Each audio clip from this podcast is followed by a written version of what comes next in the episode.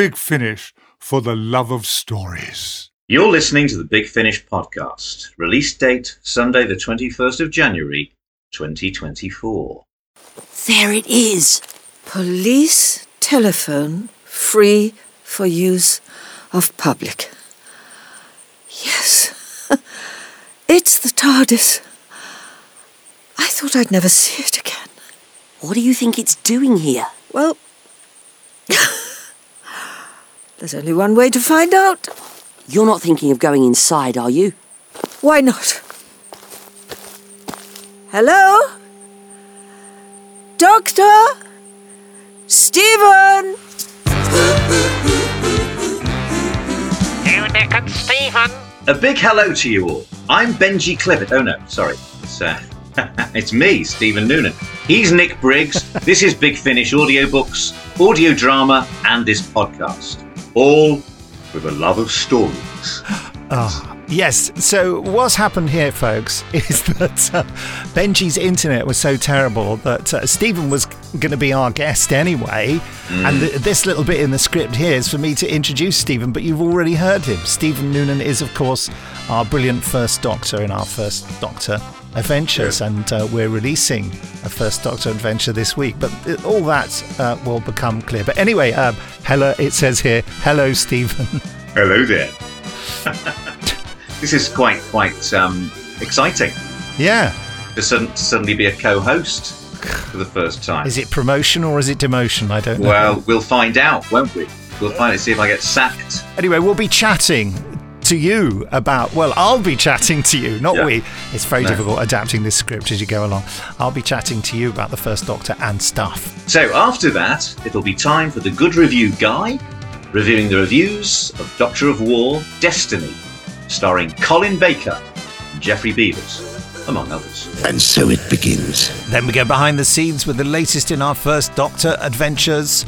Uh, released this Tuesday, the 23rd of January, starring the lovely and aforementioned and co hosting uh, Stephen Noonan. Fugitive oh. of the Daleks by Johnny Morris and co starring Maureen O'Brien as the Doctor's classic companion, Vicky. I'm Maureen O'Brien, and I play Vicky. And following that, it's listeners' emails sent to podcast at bigfinish.com. What have you, our dear listeners, got to say to yourselves? You'll be finding out. Ooh.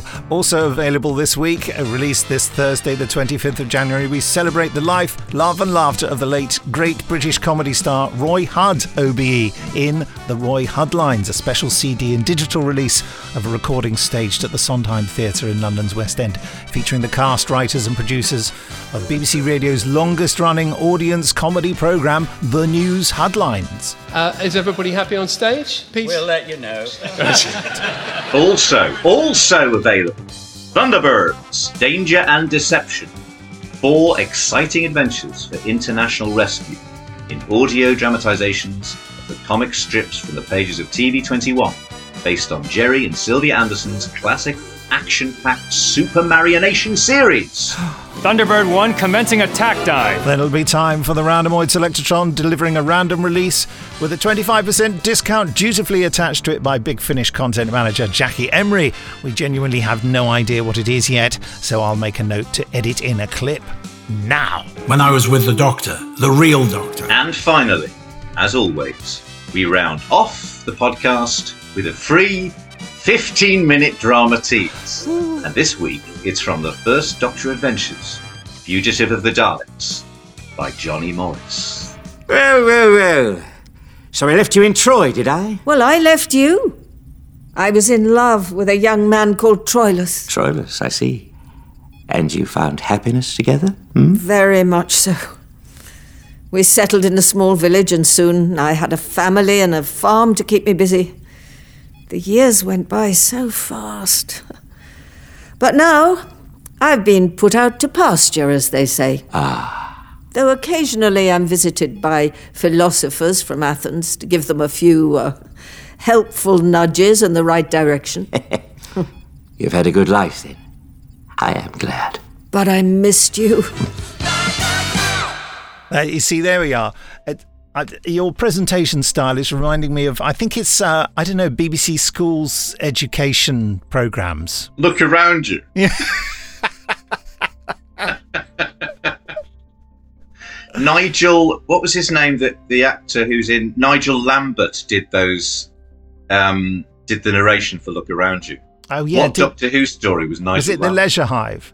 It was very good. I think Yeah. I can reveal. I might have revealed this before, but I, we we got him in a, a few years ago and had him play all sorts of parts, and he was great, really great, Yeah. and great company. And then the last time we employed him, he said, "This is the last one I'm doing," and we said, "Oh, why?" He said, "Because none of this makes any sense to me."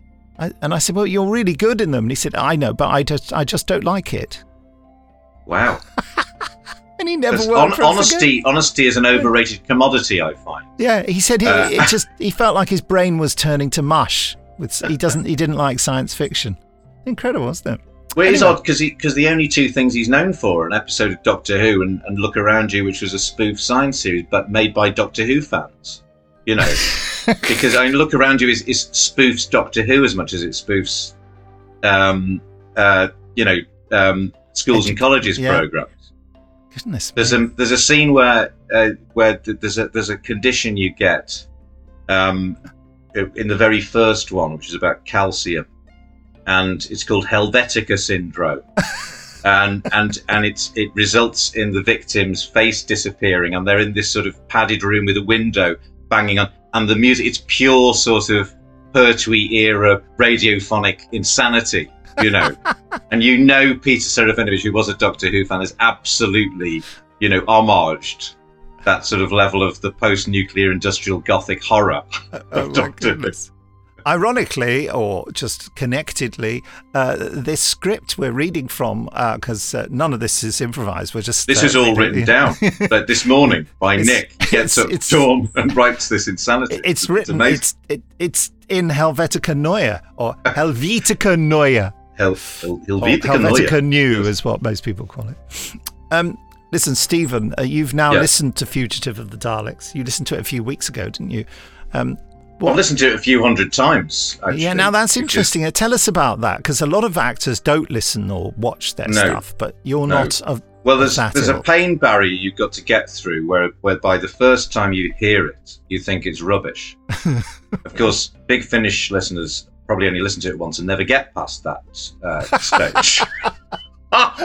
oh dear. Um, no, so be- because it's your voice, and you know, and your one is, you know, probably I don't, I can only speak for myself, but hypercritical of your own work. Then you listen to go, oh god, and then you listen to it the second time, and, and try and listen to it with other people's ears, you know, which involves a lot of blood, you know, and and uh, and and uh, you know, That sounds like a horrible surgical uh, process. Yes, it's, Don't uh, listen with other people's ears, folks. That's no, a health it's, warning. it's it's it's very very messy. Um, but no, you try, well you try and listen to it with with you know one of the fans that like you's ears Yeah. rather than one of the ones that you know has got a confirmation bias against you for whatever reason or just thinks you're crap. And you get and and so because I want to learn from also to be honest. Um, and I am being honest. You know, I actually enjoy the whole product, and I'm Yeah. fascinated by other people's work on it. And what was delightful when Nick writes the music is you- you'll sometimes send me, you know, music cues while you're preparing it, or Oh, even that's for right. That was stories. the Inchiton I did that, didn't I? Inchiton incident. I But even that. sometimes for, for you know ranges that I'm not in because I'm such a fan of the Pertwee years. Hmm. I'm fascinated by you know Nick's homages to Dudley Simpson, and so you'll say, "What about this sort of thing?" And and and so you know, it's it's it's lovely to hear that side of it, the the, the process that I'm not involved in, and to hear performances of people who, because of course you know when you're recording it, you're not in the room when the scenes you're not in are recorded. So it's fascinating to hear the work of other people, like a lot of with, with the ones with you know the ones the two previous box sets have been Lauren and I, Lauren and me. What was grammatically correct there? Um, and uh, and um, so because we're split up in that sort of classic TARDIS team, to use that slightly irritating phrase, way. Um, so to have two narrative strands, there's the Lauren scenes that I won't have heard her do. So it's fascinating to hear it back and hear what she's doing yeah, brilliantly always um, and um, so hearing hearing it all put together but yeah knowing that by listening to it hopefully I'll be able to think, oh yeah, that works. No, that doesn't quite work. Oh, you tried something there, wasn't quite as successful as it might have been. Don't do that again. You know. Um, when um, well, when you got past the pain barrier on this one, Oh. you know what what were I've, your I've never got past it. Oh, But, uh, oh, okay. I thought I've I got an ointment for it. You know. Uh, you know, I wonder what your views are. How how would you entice people to uh, watch Fugitive of the Daleks? How would you Watch recommend it? They'll have a Sorry, so- problem. yeah, Watch- yeah, yeah. Watch the sound fast. Sorry, I was I, I I just got too carried. They can away. watch the light flickering in their CD player if, if they've got one of those. They're very old fashioned. All right, about listening then. Yeah, I well, what I would say when I when I read it, I was astonished by how many wonderful, without without saying ticks boxes. That that's that's to underplay it. How how many aspects of the Hartnell era, and the Hartnell era specific to Vicky, and the Hartnell era specific to Dalek stories, and the Hartnell era specific to other perhaps without giving too much away, unresolved conceits of the Hartnell era, it manages to incorporate completely organically and quite mesmerizingly. And I, I go, oh, God, that's clever. Oh, and then another one, another one. Then you get to the end, and there's a superb one Yes. right at the end, just when you think that, that it's done everything that it could possibly do. Good There's old a final Johnny one. Oh, that's brilliant.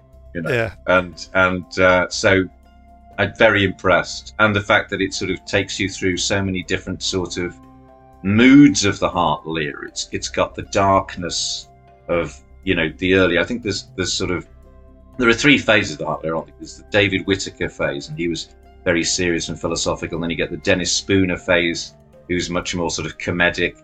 And then there's the very literate, literary John Wiles, Donald Tosh phase and it manages to sort of pay tribute to each of those and to sort of visit the sort of the the picaresque comedic sort of the chasteness and and even a, a little flavor of the Feast of Steven at one Yeah. point Yeah. um, and and go through all those different phases without it sort of without it jarring.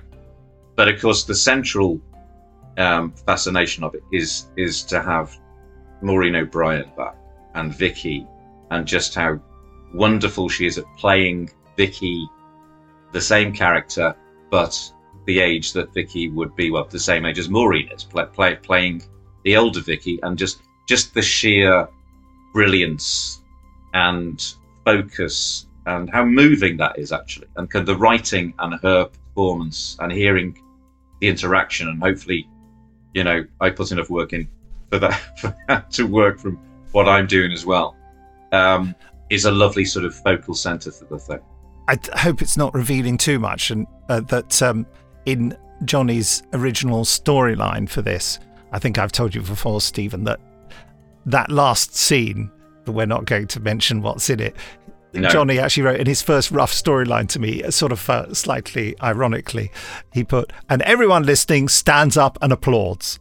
yeah yeah well well I, i, and did I actually, yeah, and I thought, yeah, yeah, I think I, I think that's how I feel reading that. Yeah. yeah yeah yeah yeah yeah no it's it's it's it's it's brilliant we can because because I keep nearly saying something that would actually give it away Yes, you can't say Um, anything, can you? And just- uh, so no, but it is it is it is it is very very clever, while also very clever writing, but also the writing of Maureen interacting with again nearly giving something away. There's there's a there's a the, the, I've got a lot to do in this, Yes. um, and there's and and there's a particular way in which I've got a you know quite a lot of it to do, um, which makes it very interesting in terms of the interactions with Maureen. yes. That sounds like gibberish. And Yes. when you listen to it, you'll know what I mean. Just re- re-edit those words into a different order. well, um, you'll have to do that when yeah, when, I- yeah, yeah, when, when, when, when we've parted today. Nick. See if you can make any sense out. I'll just let it stand. Yeah. It's very it's very impressive, I think, as, as a piece of writing. And of course, you know, as I find myself saying frequently, when people overuse the word iconic, there are only two icons, instantly recognizable symbols in the history of Doctor Who, possibly three. One of them's the police box, and the other one is the Dalek. Mhm. The third one is possibly Tom Baker's silhouette, the hat and the scarf. Yes, well, well, absolutely.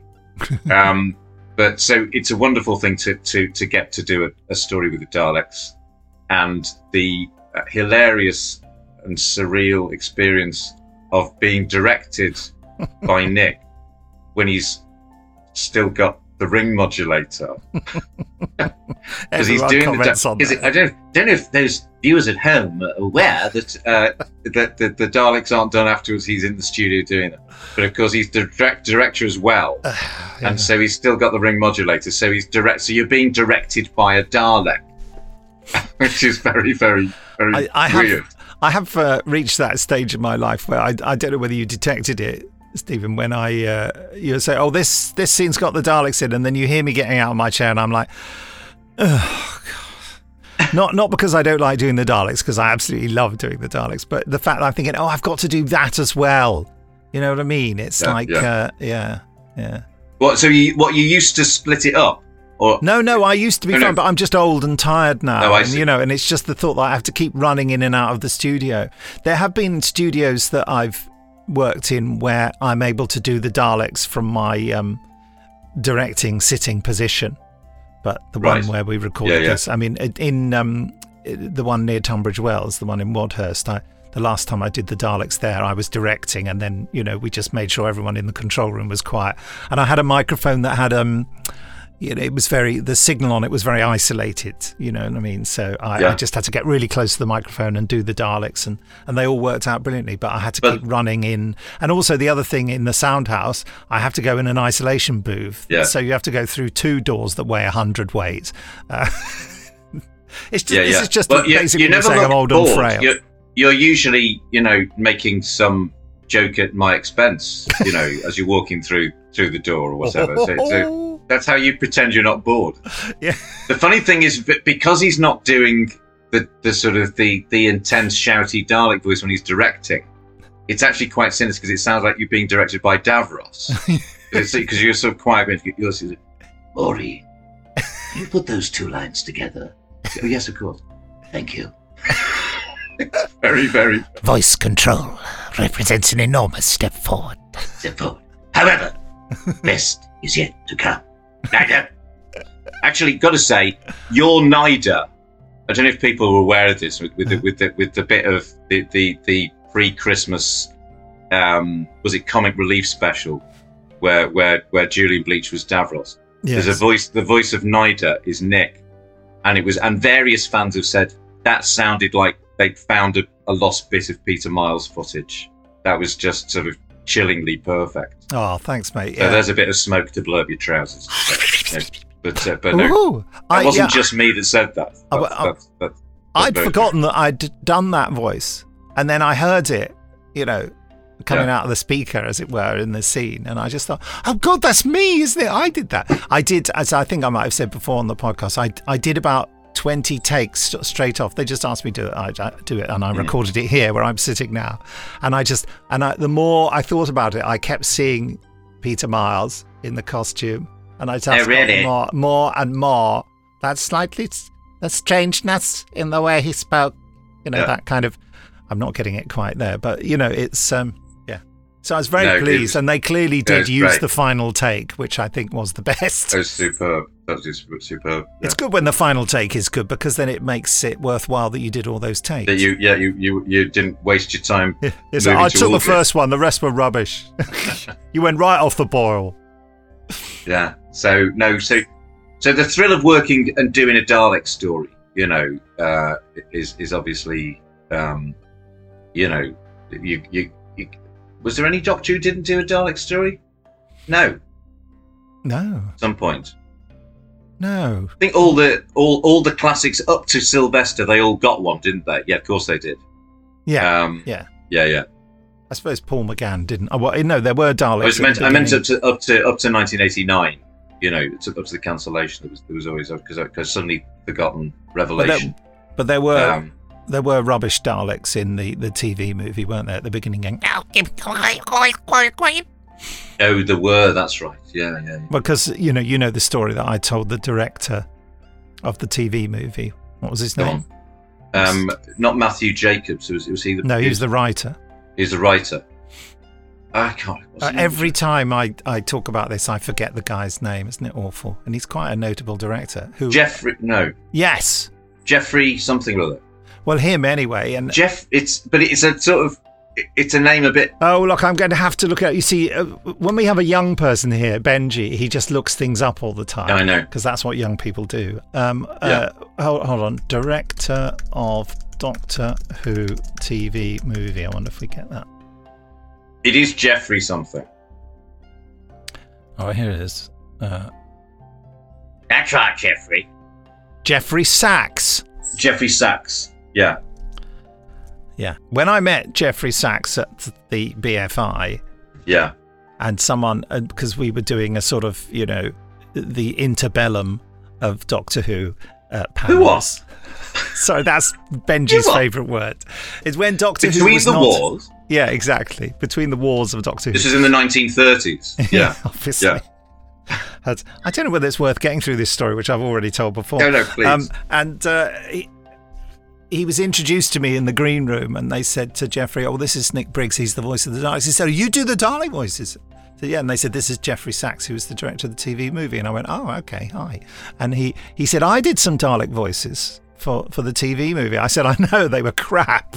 Were they were they any worse than the Dalek Band? This is about to do a plug for something that Nick and I are going to do, uh, which is going out uh, this Monday.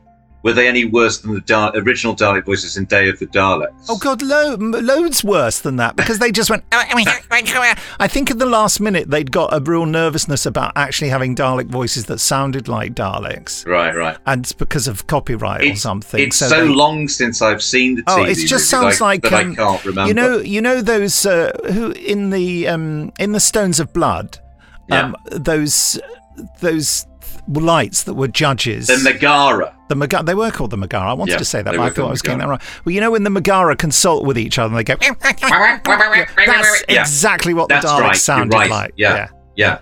And But so it yeah, I looks said like- they, they were crap. There's a visual effect that looks like an egg timer lighting up or something, isn't there? Wh- While this is that supposed to be something that somebody is that the Are master you talking being? about?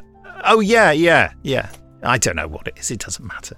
Uh, but the point is that I just on first meeting Geoffrey Sax. The point of this story, Stephen, is on first meeting Geoffrey Sax, I was rude to him because I'm such a nerdy fan. I just thought he said he did Dalek voices, and I immediately told him that they were crap. And the woman Mm. introducing us, kind of like her face fell in that, like you can't say that. He's a film director. You can't say things like that to a film director. And he was really gobsmacked, and I just completely brains it out and said, well, they were crap. I'm not going to say they're not. And he was like, okay. And when he went on his panel, he said, and I, of course I did the Dalek voices, which apparently were crap, according to Nick Briggs. Yes, Nick. And I went, yep, they were crap. You know, so, Yeah, yeah. but Well, no, you, you've got a you haven't got that filter, have you, where you don't tell people what you really think. well, but not know, when it, when it comes to the Daleks. No, no. I mean, I think I can restrain myself on lots of topics, but Daleks too. Aside from yourself, Hmm. who are the best Dalek voices as, in the history of Doctor Who? What's it? What's this? What's the story of the best Dalek voices? Oh, it's really difficult to pin down. I mean, I think that uh, for me, Peter Hawkins is the best Dalek voice. Um, but not always, because we're re- reviewing World's End, as we call it. Yeah, but his voice is good. It's just the effect on it. They haven't right. put the- they haven't yeah, put the if, thing on if if you could have taken his dry recording and put a proper effect on it, it would sound excellent. Um, Yeah. But um, that that's. I mean, they've added a little bit on the uh, the Blu-ray, haven't they? But it's. But when you were doing the splendid work you did on Day of the Daleks, which we will be discussing on the Pertwee Smith channel this coming week, Woohoo. um, um, uh, what was what was yours? What were you basing it on? What were you thinking about? What you, what you were trying to trying to make it sound like? Was well, it? I think it Planet? it's- yeah, Planet of the Daleks. I'm very fond Yeah. of Planet of the Daleks, and I Yeah. think they really got the Dalek. The, the key to a great Dalek voice is uh, the amount of gain you put on the microphone. So, so, so the recording sounds a little bit like that without the ring modulator, and then that goes through the Hmm. the ring modulator, and then you get that sound like it's really sort of furred up and electronic. And and the problem is if you don't have that, they just start sounding a little bit like someone who's got a, a frog in their throat, you know, which isn't as intimidating. I think I've always feel that the Dalek voice has to be terrifying, you know. I was I was very fortunate, I think, well, in so many ways, as a, a, a Doctor Who fan kid, being a child a child of Pertwee, as it were. but the, the first Dalek story I saw was Planet of the Daleks, Uh-huh. and just being absolutely terrified by those voices. I mean, they are and so. the fact and the fact that he was in black and white, of course, as I, as I keep banging on about. Well, there's an interview on. There's a documentary on. I think it's the season um, ten Blu-ray called "The Third Man" about the era. And Matthew Sweet asks about CSO at one point, and, and Moffat says, "We keep talking about Pertwee as though he was a, a, a colour doctor. Jon Pertwee, Doctor Who, was seen in black and white by the vast majority of of the, the British public, which is you know, true.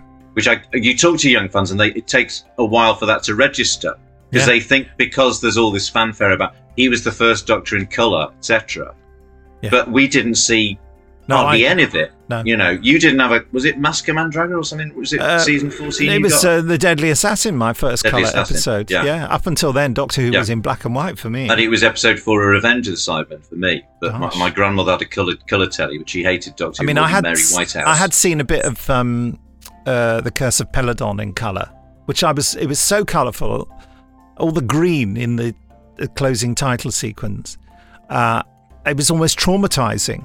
yeah. I almost didn't like it because it was, you know, it was I saw it at a re- relative's house, you know. And Well, I thought, said oh gosh, be- that's weird, you know. Well, because colour was so so novel for people who got it, they always had the, the colour saturation turned up to eleven. You know, so it was Yeah. bleeding. So seeing the Pertwee title scenes for the first time, I think it was episode two of Carnival of Monsters, was like an acid trip because it was because the colours were just just sort of searing into your eyeballs. It was it was it was quite overwhelming Yeah. and a completely different visual experience. And then, and then, ironically, the only other episode I remember seeing from the era in colour was was episode three of Planet of the Daleks, Uh-huh. run by Gremlins, which is the one that was lost in colour for years, wasn't it? That's incredible. Yeah. Yeah, yeah. I remember them crawling through those ice tunnels Yes. because the, the the allotrope of ice, Yes, um, yes. That's sort of uh, oozing after them. Sort of vividly remember seeing that in colour and the purple of it. You know, the, the, the sort of the blue, the blue hue, the blue hue. But going back to your original question, I mean, you noted the other day when we were chatting was about the um, uh, the the Dalek movies, the Dalek Oh, yeah. voices in those, particularly Dalek Really good. Invasion Earth twenty one fifty AD. Invasion Earth. Yeah, yeah. Yeah. They're, Yeah. they're excellent because they have a lot of spurious reverb, even if they're in an environment where there shouldn't be any reverberation. The Daleks have just got this metallic reverb on their voices. That's which- right. They're, they're echoing outside when, when uh, as though they're in a metal room, aren't Exactly, they? exactly. When, in, when they're in the sort of the, the wilderness. Yeah, that's why I was I was intending to look it up when when exactly Dalek Invasion of Earth 2150 AD was was shot is because it's released in 66, but of course the Power of the Daleks is late 66. So I'm wondering what TV story Peter Hawkins had most recently done. It was probably Dalek's Master Plan Yeah. to the filming of 2150 AD, and the and the voices in Dalek's Master Plan are good.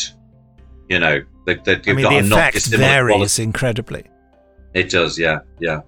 But no, there are some scenes where, where they're, they're actually quite similar to how they are in the film. Well, anyway, we must crack on. This is the point in the podcast where I was due to say, lovely to have you with us, Stephen. We can now release you from the podcast. But you can't. Uh, yeah, and look forward to your return, hopefully, in the not too distant future. But can't do that, no, because um, Stephen's carrying on now. So please do, Stephen, read the next I'm bit stuck- of, I'm um, stuck here. Yeah. of Benji's script. Um, Right then. Um, it's time now for our good review guide, finding the latest positive comments about Big Finish Productions to help recommend for you. and as promised, this week we're looking at Doctor of War, Destiny.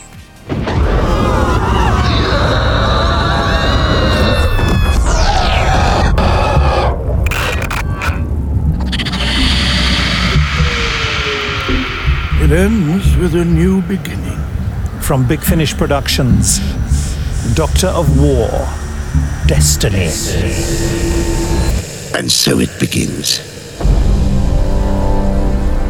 Warrior, you have been chosen for a vitally important task. It concerns the key to time.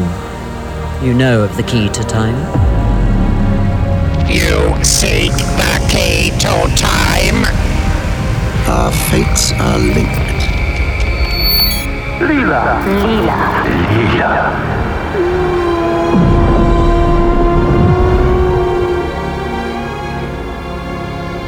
Everything is ending, and it ends with you. Leela. Leela. Excellent. Would you like an acid drop? It is true then. They say the evil one drinks acid.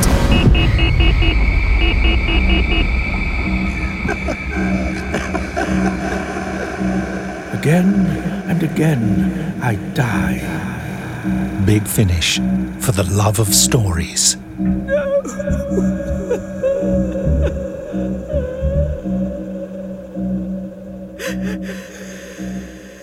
Just go to bigfinish.com and type Doctor of War into the search pane at the top to find this one. First up, cultbox.co.uk, Ian McCardle says, Overall. That's right, you've got Yeah. the sound effect there for the, The overall. overall I never alert. quite understand it. You'll have to explain that to me. Anyway, Well, we just uh, said because this- people keep using the word overall, Oh, so we decided to have an alert every time. I thought say I was missing a, a pun about overalls from No, no. factories. No, Not at all. This has been an engaging trip down into another universe of the Time War. For us, it has been at its strongest. Is he referring to himself in the plural? He always Um, does, yes. yes. Oh, right, okay. For us, it has been at its strongest when sticking close to, but twisting familiar stories and ideas. Interestingly, there's a post credit scene which suggests the door to this particular unbound universe might not be fully bolted shut. Ooh. And four stars, which All Benji stars. Oh yeah, sorry. I thought that I didn't understand those asterisks. I thought that was that was some sort of pause. Well, yeah, yeah. that's forced. Yeah, Benji always thinks it's because someone stubbed their toe and, and uh, blurted out an expletive. anyway, uh, Liverpool Sound and Vision.co.uk, Ian D. Hall says, uh, Do- Ian, Ian D. Hall, I don't know. Uh, Doctor Who Unbound, Doctor of War 2, Destiny engages with the listener in ways that are normally out of bounds, an alternative history, the possible futures that can be seen as metaphorical butterflies caught in a whirlwind of time, and one in which destiny itself is perhaps out of reach. I say it sounds like he's writing a script himself there. Another toe stubbing four stars there. That's right. It's, the maximum's five, is it? Is it uh, It's, well, it could be. It might be a thousand, so that might, might be a really poor mark. Right, because it doesn't tell you what it's out of. I you know, I know. Um, and uh, this is um, Indimac user. Oh no, it's Indimac user. um, uh, dot com. Jake, Jacob Licklider uh, says direct. oh, sorry, director of war, doctor of war, doctor of war. Destiny's perhaps one suffering is that it's over all too soon. It feels like while this universe had plenty of brilliant world building and expansion, there's a lot more that could be done with the Warrior, Master, Davros, and the Time Lords. It cements these two releases as one of Big Finish's most experimental ideas, mm-hmm. especially in recent years, and that's worth price of entry alone. Uh-huh. While relative newcomer to directing, Barnaby Kay, makes his mark and makes himself distinct from the other directors. The cast is brilliant, and all three writers take the premise to the natural conclusion and to the advantage of a time war. Nine on ten. A nine out of ten. That would be. Yeah, but you can say nine on ten. can't? I've never heard that. Nine on ten. Haven't you? Uh, Maybe that's a Merseyside thing. I bet it is. Yeah. Got nine on ten. Because it is actually literally on the ten, isn't it? You know. Yeah, interesting. Anyway. Well, I say interesting. Um, on social media, at Andrew on Sea Air says an epic conclusion to an outstanding at Big Finish Unbound miniseries. Miniseries. Uh, Doctor of War Destiny takes a darker turn by bringing together Leela, the Geoffrey Beevers Master, and Davros in three epic stories. It's a box set worth the listen! Exclamation mark. Now I've got one here, and it doesn't give all of his names, but I recognise uh, this splendid gentleman. All we've got here is um, at Justin B. Quinnick, Yes. um, but he's often also known as Justin Bush, isn't he? Yes. Which, which doesn't say here. Yes. Or Justin B. Quinnick of the Fourth Universe, as I Oh. once called him in an email. um, at Nigel Fairs, at Lizzie Hopley, at Verbatim Foley, deliver a set steeped in clever lore, stirring and mind crunching imagination. At Big Finish, once again, causes the 2022 6E Renaissance. Why? To transcend itself in possibly the best Unbounds ever been. Why? Why? Shall I explain that? Yeah, go on then. Uh, when I was at um, the Los Angeles convention, uh, was it early this year? Was it, was it the last year? And I and I knew Colin Baker was going to be there. And what's nice if you meet an actor that's been in Doctor Who, but you know other things they've been in, is not just to talk to them about Doctor Who. They often appreciate it if you know other things they've done, and to sort of and they're quite sort of you know pleased Yeah. that they're not just talking about Doctor Who. So I got the box set of the Brothers, which I think Nick's watching at the moment. Aren't you? I am. I'm watching it on Talking Pictures TV, yeah. and it's it's actually it's riveting in its, own sort of lovely. 70s uh, weird way. And and so I'd watch this so I could talk to him about the brothers. And I didn't encounter him until the last day. We were going towards the, the, the closing ceremony. And he was walking behind me. And I turned around and said, Oh, hello, Colin. He said, Oh, he said, Oh, hello. You're the chap who's doing the uh, the first doctor for us, aren't you? He said. and I said, I said, Yes. I said, uh, I've, I've just been watching um, the brothers, you know, and uh, I got the I got the the DVDs of it, and he sort of looked at me rather contemptuously. He said, "Why?" and I suddenly felt I felt this thrill because I felt like Peri standing on the opposite side of the control console. It was a sort of it was a pure Colin Baker's Sixth Doctor moment. Yes. And then I sort of redeemed it by by pointing out a sort of a fascinating thing that his boss was played by Richard Hurndall in the first episode he's in, which sort of gives it a nice a nice sort of Doctor Who twist. And I sort of said, yeah, interesting. Yeah. Oh yes, so he was yes. And then we had to go on stage, and that was my only encounter with. with but I just love that. Uh, why, Why? Hmm. Yes. Ah, brilliant. Eddie? um, Right, on to at Telos32. In another universe, a great time war rages. It needs a warrior. He is no longer the Doctor. He is the Doctor of War. Very good conclusion. Right. Now this one's quite difficult to Yeah. to enunciate. At Jason, is that Ha? I've no Jason idea. HA uh, zero five six three three three nine five. Catchy.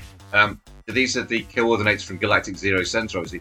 Um, love both Genesis and Destiny, a masterpiece, and one of the best stories of 2022. Is it called? Oh, I see. There's two of them that are both together a masterpiece. Yeah. Is that the sense? Okay. Well, um, interesting hearing Colin Baker. Why uh, play an alternate alternate version of the War Doctor in this dark, militarized, and heroic story? That's what it says. Yeah. I think there should have been a D on the end of military. Militarised, Yeah, okay. possibly, but uh, there Nick. wasn't. Yeah. Um, uh, why? Um, at Tom twelve eighteen, Doctor of War, Destiny, from At Big Finish by Nigel Fairs, Lizzie Hopley, and Tim Foley, is the epic conclusion to this experimental roller coaster of a miniseries. At Sawbones, Hex, why is indomitable, uh, firing on all cylinders. Why? Uh, definitely needs a re-listen soon. Why? Uh, anyway, uh, will It's, there be more? it's a form of Tourette's you've got now. uh, That's my idea of comedy, just to repeat the same lame very funny. Until it goes round the other side and sort of becomes funny again, or people just press stop. Take your Yeah. pick, listeners. we'll see how that goes. Yeah, will there be Um, more reviews next week? Uh, only time will tell. And and um, Alfie Shaw, Alfie Shaw collates the reviews, and uh, I Artie him, Shaw? Yeah, Artie Shaw, as Yeah. as you like to call him, Stephen. He's Probably much to his annoyance. Um, yeah, he collates the reviews, and I sent an email to him this morning saying, "Oh, I need some more for next week." So he reckons there will be some next week. So fingers crossed. I've got mine crossed. Coming up soon, listeners' emails. Oh, have we done that? No. No, sorry. They weren't emails, they were reviews. Okay, got it. it's going well, thanks.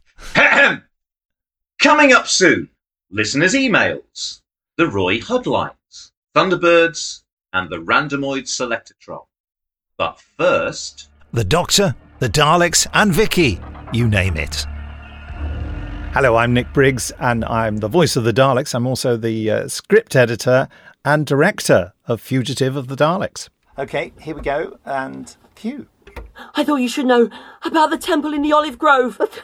There isn't a temple in the olive grove. There is now. What are you talking about? It wasn't there this morning, but now it is. And, and grandmother, it's a small blue building made of wood, like in your stories. The TARDIS? After all these years? Well, if you want an absolute masterclass in classic Who, you really need to go to Johnny Morris.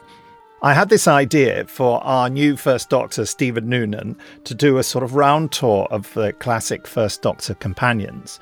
And uh, I want to do something where the actors who played them don't have to worry about sounding younger. We can still have them in productions where they can sort of pretend to be younger, but I thought it was a nice, relaxing thing for them to turn up and, you know, be closer to their own voices. And it's also an interesting uh, story thing to explore.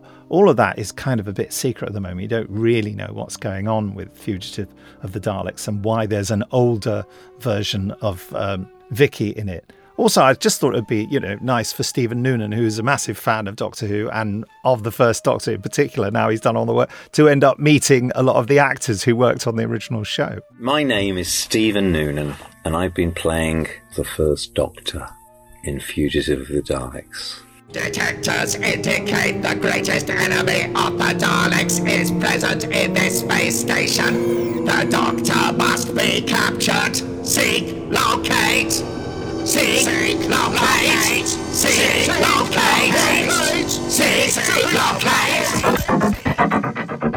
We wouldn't be here if it wasn't for the Daleks. I, I've often said in other interviews that we wouldn't be here if it wasn't for William Hartnell. That's true.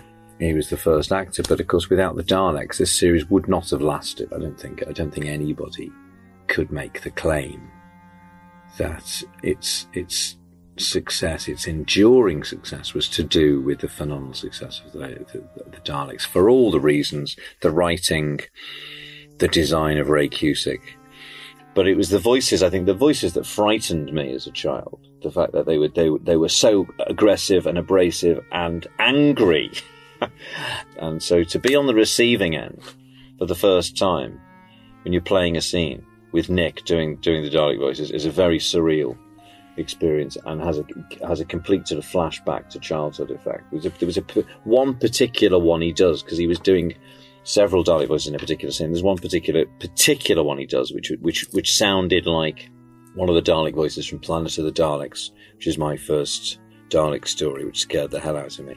And it was just a sudden a sudden flashback to that feeling, those feelings that we enjoy so much. Those of us who remember those stories. So yeah, it's uh, obviously it's a it's a complete sine qua non. I'm Maureen O'Brien, and I play Vicky.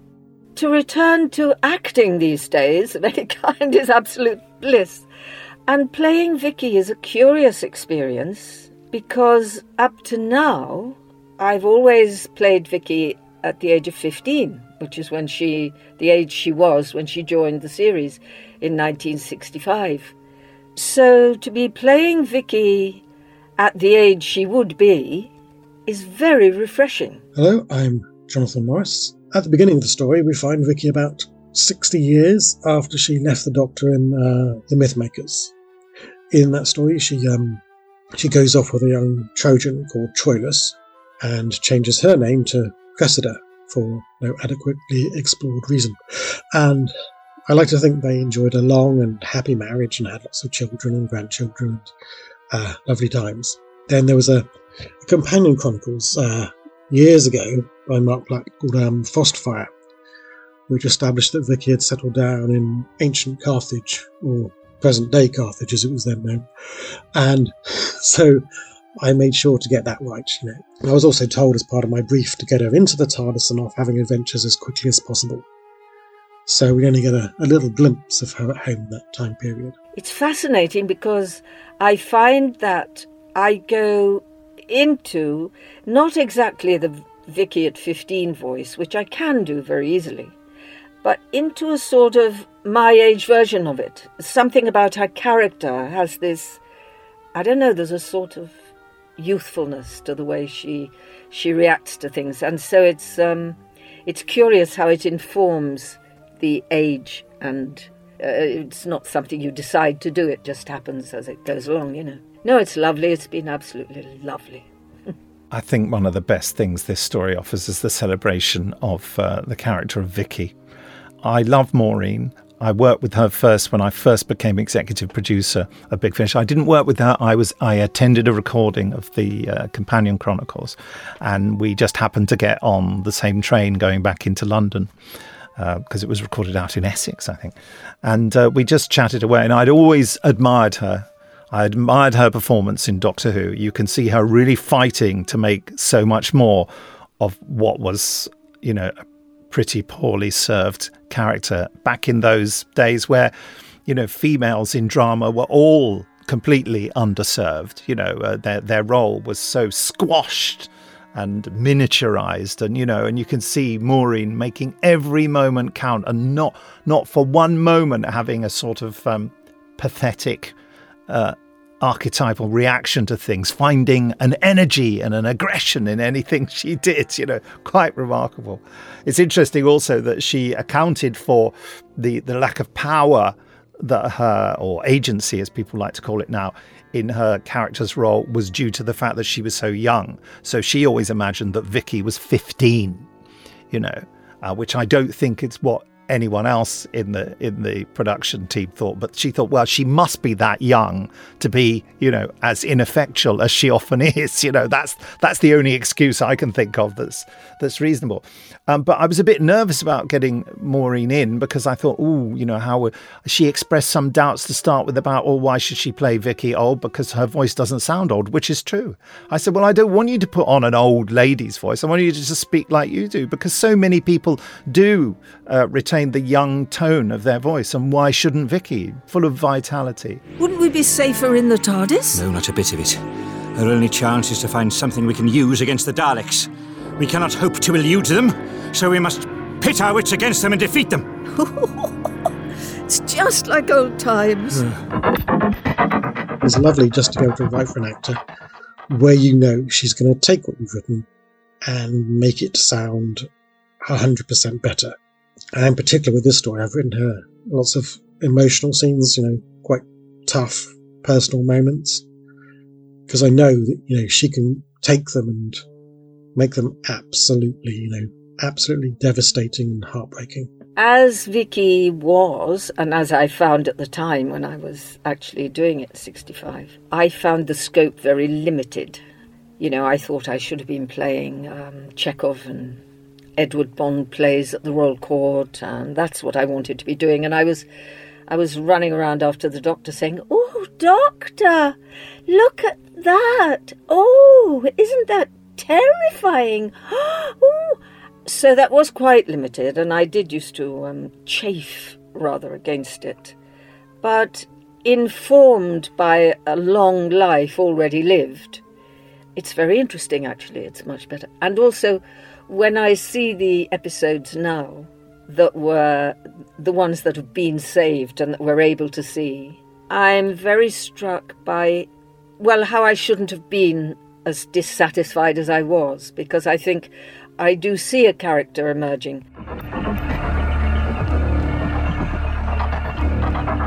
Just go to bigfinish.com and type fugitive capitals into the search pane at the top to find this one. Out this Tuesday, this Tuesday, the 23rd of January. Right, now it's time for listeners' emails. I tell you what, this week, Nick, do this bit in the style of Benji Clifford. Okay. So, uh, if you want to send in an email, you don't have to be a fugitive or, uh, you know, run away from Daleks. Uh, so just uh, send your email uh, to podcast at bigfinish.com. That, that didn't sound like Benji at all. Uncanny. But it looks like Benji. You look exactly Did like I Benji. Look like him? Yeah. It, it, was, it was a, brilliant I got, visual I got all impression. kind of cool and yeah, yeah. He's cool and bespectacled. Oh no, you're bespectacled as well. He's got those lovely sort of seventies, like two Ronnies, Eric Morecambe, Peter Sellers sort of Yeah, glasses, I can he? wear those. I can't bear too You much. You tried them? No, but it's just the too much sort of um, in my peripheral vision of the darkness of the frame. Too much frame. Too much Yeah. frame. I like my glasses to be big and not have very thick frames. They're quite professorial, your glasses. But these they? ones are actually. It's the first time I've ever had glasses like this. Anyway, uh, this is working beautifully on an audio podcast.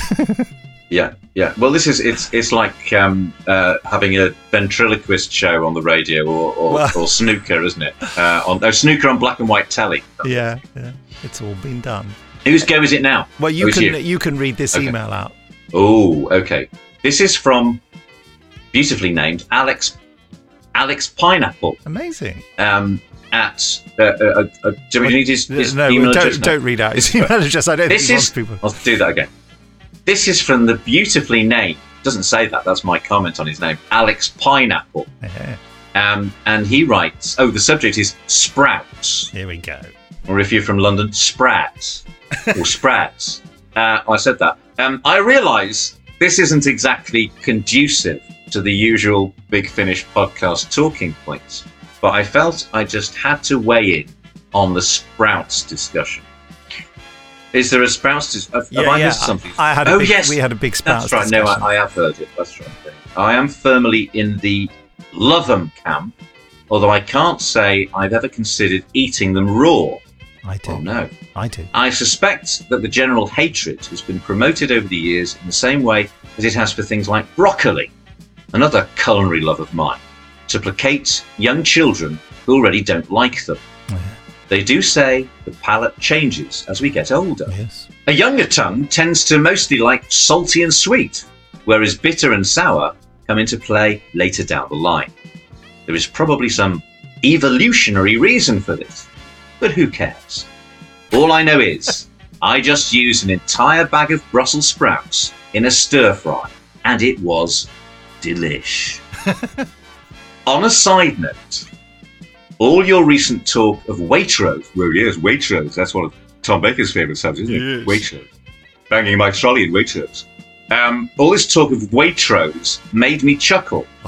I work in the distribution warehouse and might well and might well have prodded your bags of sprouts. Don't worry, my hands are very clean. Phew. Phew. Anyway, keep up the good work and such forth. Have a delightful morning slash day slash evening slash slash type of thing. I love stop. the word such forth. That's quite fun. I know. I've never seen such forth. I've noticed that younger people say "and such" instead of "etc." a lot these they? days. Yeah, yeah, yeah, yeah. Where have they got A lot of the young fans that I I talk to, they they'll say at the end of a sentence they go "and such," you know, which we never. That's a that's a that's a new one on me. We yeah, never used to. yeah, we to don't say say that. that. No, no, we no. oldies. I'm wondering wondering where it came from, as I often do about these. Well, yeah, well, that's what I'm wondering, but we won't come up with an answer here today. Well, no, it's maybe someone could write in and, and tell us. Yeah, maybe maybe maybe some could tell us the etymology Exactly. slash origin slash type thing slash slash such forth. Um, next up, uh, this is from Dean Harrison, and uh, the subject is super tasters, PTC, and PROP, and how they can uh, eat sprouts. Okay, well, I'm uh, Stephen. I'm going to need your uh, excellent Roger McGough style voice to help me uh, pronounce some of these words that I just they're so long. I don't know whether you're going to be any good. I'm certainly not. He's saying it's uh, Roger McGough sort of down there somewhere, isn't he? A bit in, in, in the Ringo Starr area of. Uh, I don't think Scout. was. No, I think that love. uh, He wasn't quite that low. I don't think. Wasn't he? No. I thought when I was listening to that last email, I thought this. I feel like I'm listening to Roger McGough. Poetry, please. It's kind of that way. He split Yeah. everything up. Is he still alive? I, I don't Does know. he? Does he? Because I haven't listened to Radio Four for for decades, but he was doing poetry, please, wasn't he? Hi, Nick and Benji. Long time no write, but given personal experience, I thought I'd add a little extra info to the Sprouts conversation. You've already mentioned PTC. Now, how do you pronounce that? Oh yeah. Well, I think this is going to be Tom Baker. So it's a- uh, I think it's um, uh. Oh, that's brilliant. Yes. Phenoth- phen- Uh, Pete, which is f- phenylthiocarbamide. how- uh, uh, phenylthiocarbamide. Yeah. Uh, as Or being PTC. Yeah, which or PTC. is- That's, I'm no. going to say that from now on as being something with a bitter taste that some people find tasteless, some taste it a bit, but others find it really, in capitals, bitter. This was discovered entirely by accident in 1931 when Arthur Fox was pouring PTC into a bottle with some of it dispersing into the air. A nearby colleague complained of an awful taste, whereas Fox tasted nothing. Later, in the 60s, another chemical, 6N. 6N. Oh, I, I thought that was on Go your on, no, on. Yeah, yeah, go on. Uh, 6N propi, uh, propylthiouracil. Oh, brilliant. 6N propythiouracil. See, I can say it when I hear someone else say it. I, Yeah. I've got a good audio memory. Uh, uh, PROP was identified as another bitter tasting compound that not everybody could taste. This one turns up in broccoli, spinach, Brussels sprouts, turnips, and watercress, to name a few. You name And it. such forth. Yeah. The ability to taste these two chemicals is roughly split as 25% can't taste it at all, 50% can taste it a bit, and 25% can really, in capitals, taste it. In the early 80s, Linda Bart- Bart- Bartoshuk? Linda Bartoshuk. Yes. Bartoshuk. Oh, nicely pronounced. Linda Bartoshuk coined the term super taster after discovering that the taste response was not a personal bias, but actually biologically driven by a particular gene, TAS2R38, which affects the ability to taste PTC, PROP, and similar chemicals, also raising sensitivity to bitter tastes in general. I got to learn all about super tasters from a great podcast in 2018, The Curious Cases of Rutherford and Fry, the dreadful vegetable, and went on to research it myself some more. As it turns out, I am a super taster with a little sad emoji at the end. I can attest that until recently, I've never understood why people raved about salads and other green foods because every time I tried it, it tasted absolutely foul, horrendously bitter, and unpalatable. It finally twigged for me that I wasn't tasting things the same as anyone else when I was told rocket tasted peppery. I couldn't taste any element of pepperiness, just extreme bitterness. It overrides all other flavours. Finding out that it was a biological issue and I wasn't just a picky eater was a great weight off my mind, and researching the issue helped me understand and cope with the condition. So, whilst to me uh, a mainly raw leaf salad would taste revolting, others would find it delightful. But with a good strong dressing, adding things like bacon and peppers or putting in a putting it in a wrap would sometimes be enough to hide some of the bitterness, making it edible, and finally let me eat my greens. But the trouble is, you, you've got a, a dressing on it which is just full of sugar and fat. So it's not really like eating your greens. It's like eating your greens with a whole bucket load of unhealthy things as well. But anyway, I'm not criticizing, just pointing out. Uh, as for sprouts, the traditional recipe for me is a big no. But the traditional recipe is just boiling them, isn't it? But shredded and fried with bacon, chilies, and Worcester sauce is a great addition to a Christmas meal. Well, that's almost not sprouts at all, really, isn't it? But it does sound tasty. So if you don't like sprouts, you might not be uh, wrong as such. Well, I never thought people were wrong for not liking them. I was just complaining about the dominance of the anti-sprout narrative. if Uh, you think you're right, you're you're almost certainly wrong, as Bertrand Russell said. oh, really? Yeah. Oh, that's a really that is a good No, I philosophical I think it isn't might be if you think you're always right, you're almost. Or if you, if you think you're quite right, you're almost certainly wrong. That, I think that was the quotation. I was. Uh, Anyway, Uh, I digress. just, just have a, a, a genetic. So, yes. So, if you don't like sprouts, you might not be wrong as such. Just have a genetic condition that you need to manage to be able to eat them. It's not all bad though. When younger, I had a snog with a girl who had just been smoking, and as a result, I have never been tempted to try and smoke myself. It's quite common that super tasters never take up the habit, apparently due to the taste. Uh, on a different popular topic, uh, we didn't have a summer holiday to tell you about. Oh, yes, we, we often talk about summer holidays, but we did have a winter one. We just got back from Tokyo after an incredible opportunity where the new National Theatre of Tokyo picked up the musical Tokyo Rose composed uh, uh, by my son, Will, in 2019.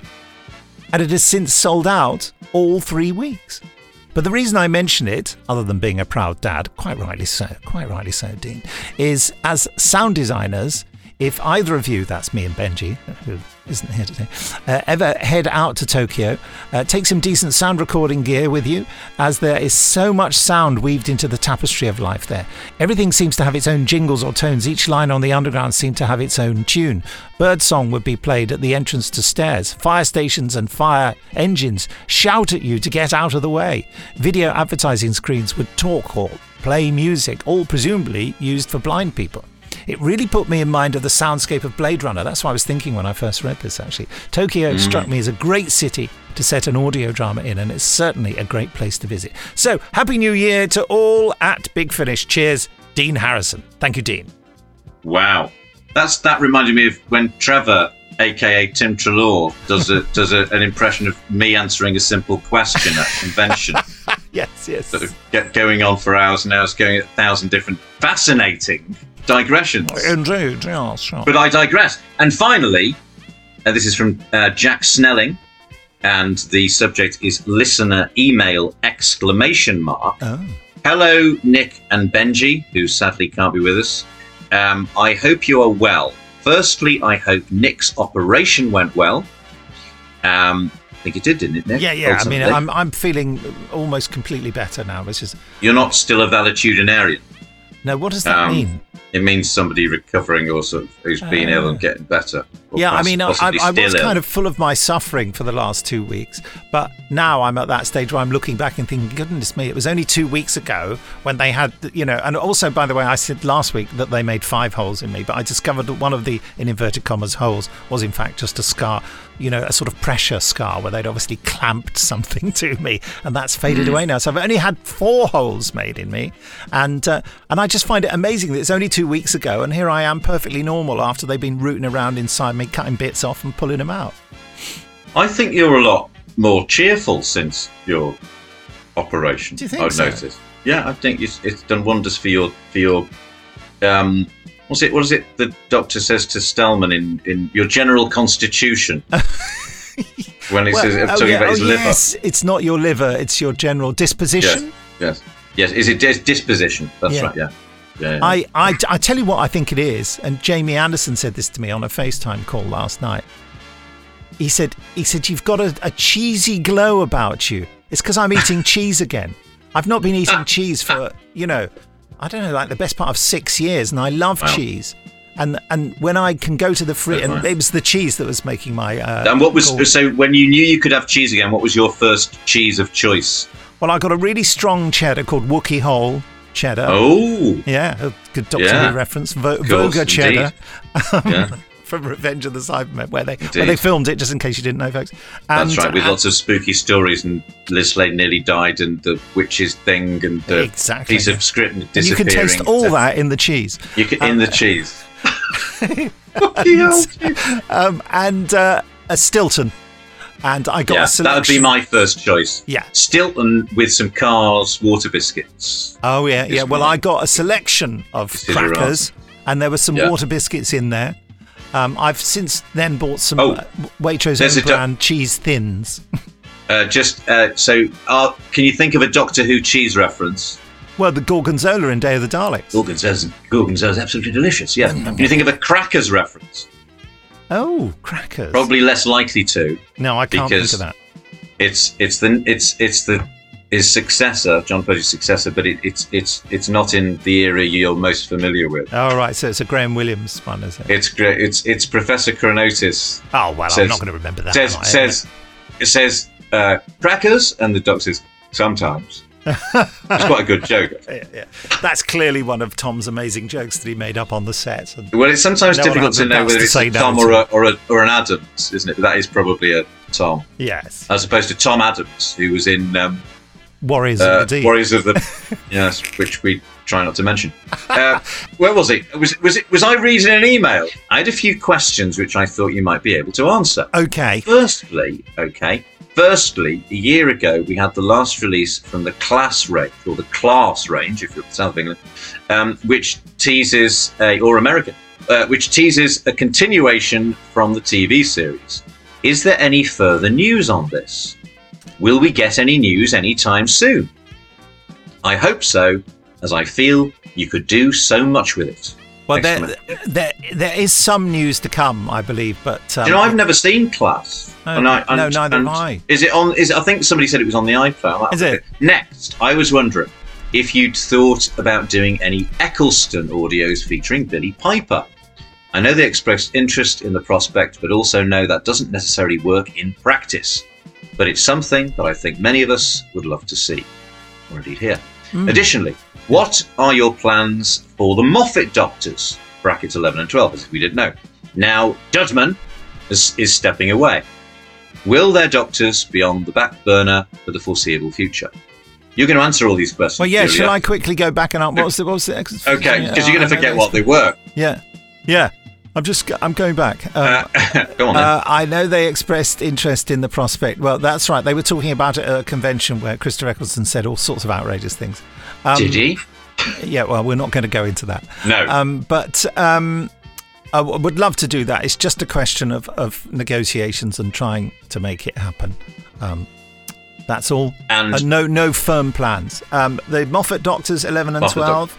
Um, uh, we're, we're I would like to continue. Um, but we're we're trying to sort out ways of doing that. Um, but but that I don't want to put them on the back burner for the foreseeable future. Finally, would you consider doing audios based on Red Dwarf? You've recently been delving into some comedy shows, and Red Dwarf seems perfect, especially now they've opened up the license. Have they?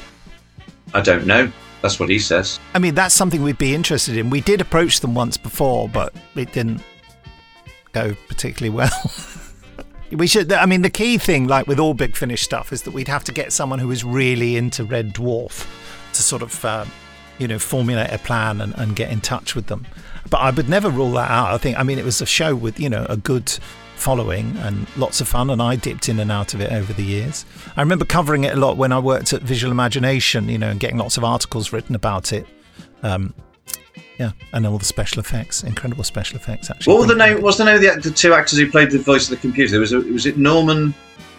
Uh, Lovett? and there was Hattie Hayridge, wasn't there? Was, Was it the, Norman uh, Lovett? Yes, that's it. Sorry for the total overload of questions.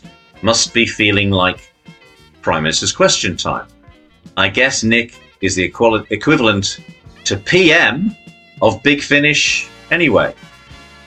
That's uh, that's that's. I'm thinking. Hopefully, hopefully none of the recent ones. Yeah, yeah. I mean, t- just imagine that we would have had uh, how, however many uh, creative directors over the last uh, couple That's of years. right.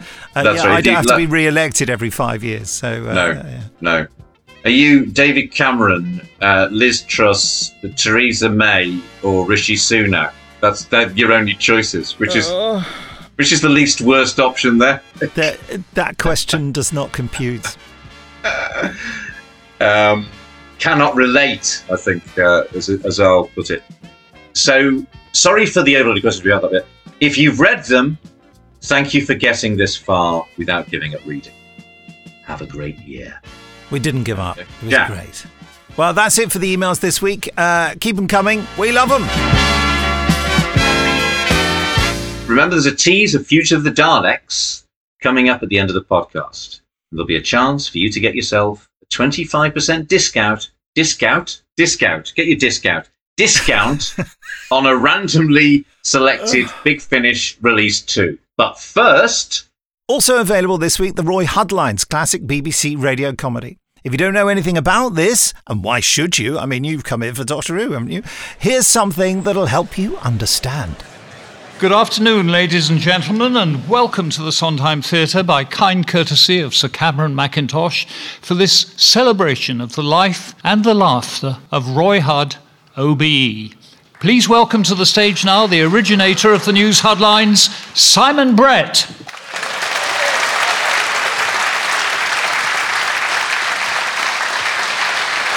Thank you. Thank you very much indeed, and welcome. In 1970, I was a young radio producer, and with a lovely producer called David Hatch, I started a program called Weekending on Radio 4. And in 1975, the controller of Radio 2 came to me and said, Could we do something that was also topical comedy for Radio 2 and it needed a broader appeal? And I thought, broader appeal. Who do I know who's got a broader appeal? And I'd been lucky enough to work a bit with Roy, and I thought he would be the perfect communicator for this show.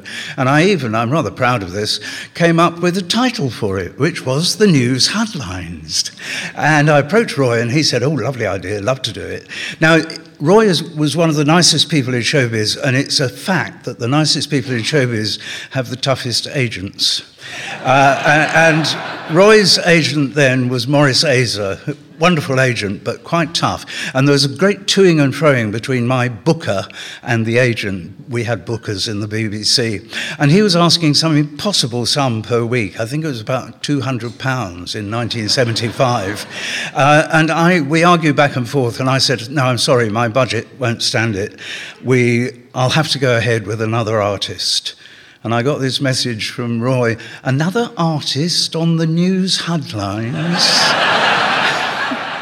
Unfortunately, the booking went through, and the rest is history. Uh, on that production, I worked with a young producer in the department, and the idea was that we would co produce the first four programs, then from program five, he'd be on his own.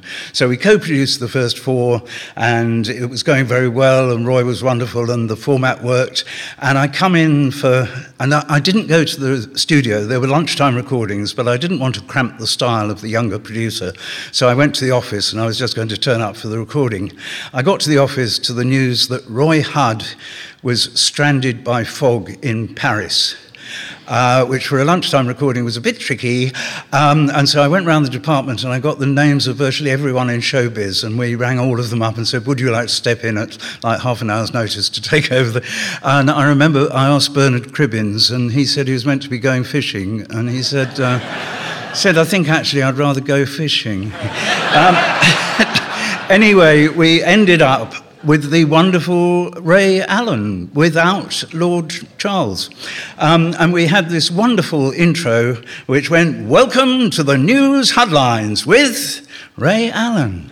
Um, and now I'm going to do what I did in 1975, and I'm going to hand over to a younger man, the younger producer I worked with on that show. So, will you please welcome John Lloyd?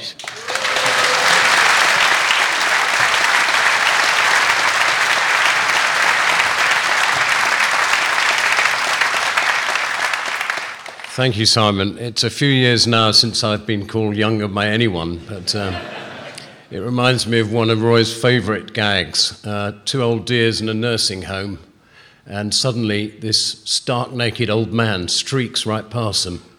And one old dear says to the other, What was that? The other one says, I don't know, but it certainly needed ironing.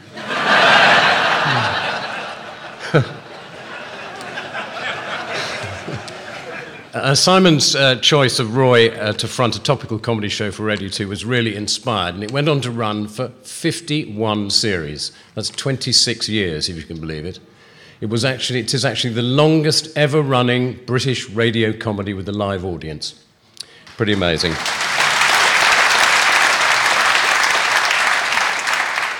And the magic recipe was this it was the extraordinarily different backgrounds of the commissioned writers and Roy himself, because Roy was from a working class kind of music hall tradition, and the writers were mostly young, middle class graduates with a smattering of professional journalists among them.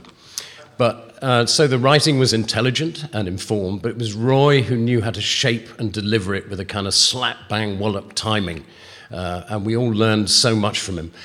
I remember one of his lines, he says, Roy's keep fit regime. Up, down, up, down, up, down. Now the other eyebrow, up, down. uh, Huddlines, like Simon's week ending before it, had an open door policy, as we used to call it. So the commissioned writers got a guaranteed fee, but literally anybody could write in with jokes and be sure that they get read.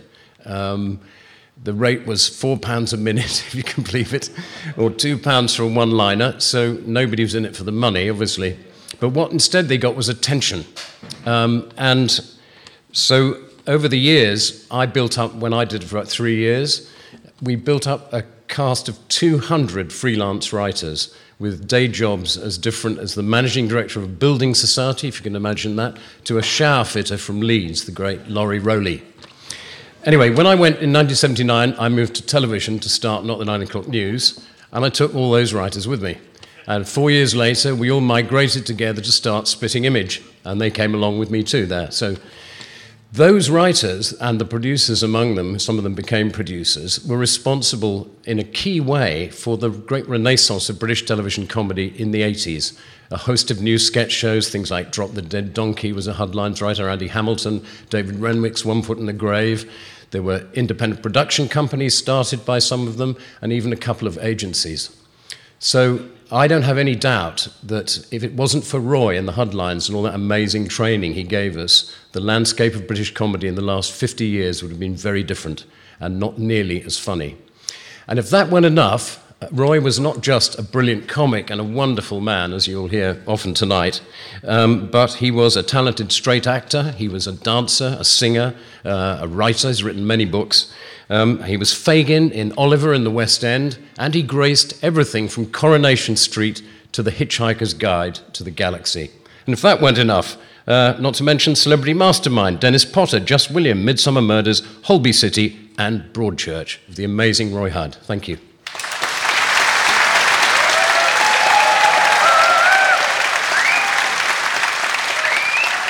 Now, please put in your earplugs and welcome to the stage Peter Moss, David Furman, Will Hill, and Kevin Powell. In other words, Peter Moss and the Headliners.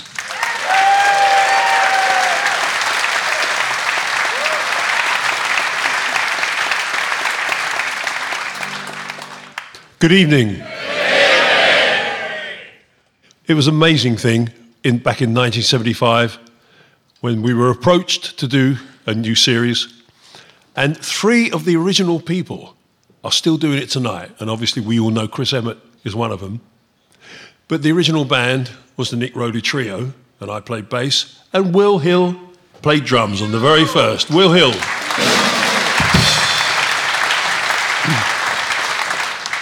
We also had over the years um, some great p- pianists come in, and one of them is here, David Furman. Please put your hands together. And just on another note, E flat, please. Just on another note, um, we think that the other pianist who was so good for the Huddlines over the years, Paul Maguire, is in the audience. Yeah, Paul. and we welcome uh, a, a, new friend for us, Kevin Powell, great, great player, fitted in perfectly at the rehearsals this afternoon. Kevin Powell, please.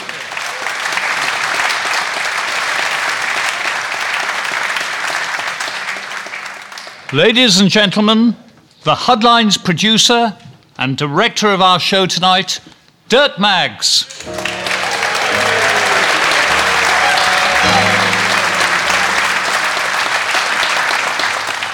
Ladies and gentlemen, the condemned man made his entrance. it's lovely for us all to be back here. Now, are you warmed up? Yes! Not bad over there, needs to come up a bit over there. Are you warmed up? All right. So, hang on, David. um, so, look, tonight has been an exercise in trying to get a very, very rusty old machine to turn over. It's like one of those programs where they do up a car and finally the bloody thing fires. Well, finally, we got the bloody thing firing about five minutes before you came into the auditorium. Now, ladies and gentlemen, one of the original voices of the news Huddlines, please would you welcome Mr. Richard Clegg.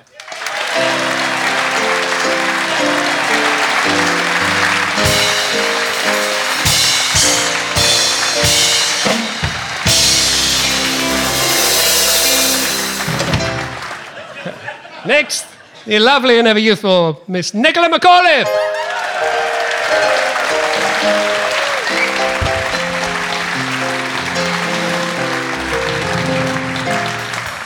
We have uh, a wonderful new addition to the cast. Would you please welcome our dear friend and star of Bob the Builder and oh, so many other things too, and a wonderful singer? Would you welcome Kate Harbour?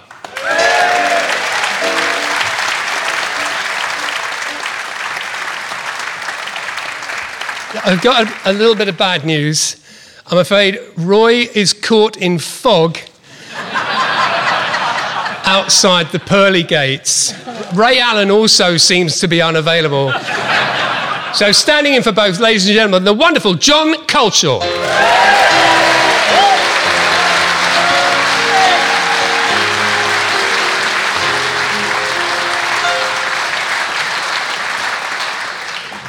Next is uh, an actress of great renown and also a bloody funny woman. Would you please welcome Miss Alison Steadman?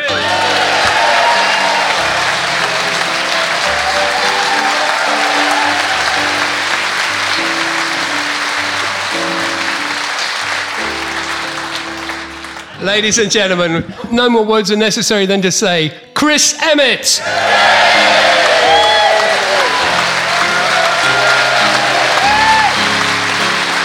What have you done to my life? I should have said, of course, King Rat of the Grand Order of Water Rats this year. Are you happy in the van, Jerry? Yeah, we're already here. Lovely. Now, that was Jerry Peel, who's in the truck outside recording this. After hope. which the recording will be taken to Beachy Head, thrown off, and towed out to sea for target practice. Uh, is everybody happy on stage? Pete? We'll let you know. Tell you in an hour or so. Right, ladies and gentlemen, welcome to the Roy Huddlines. We hope you enjoy.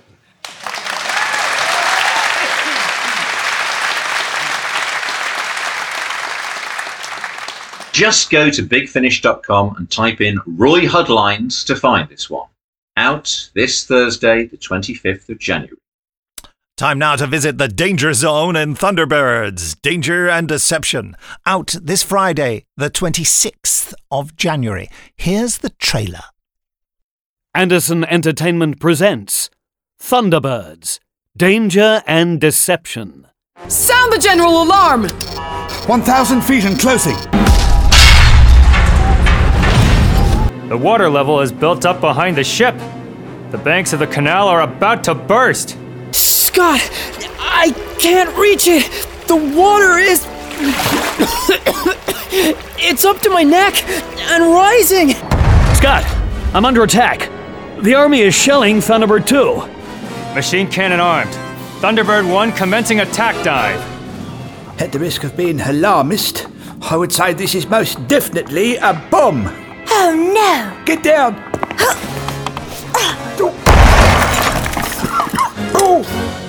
But why would they let us get so close? I don't like it. It seems too easy, milady. I quite agree, Parker. Something smells fishy. Your plan has failed, Lady Penelope. In 30 seconds, you will die. Now!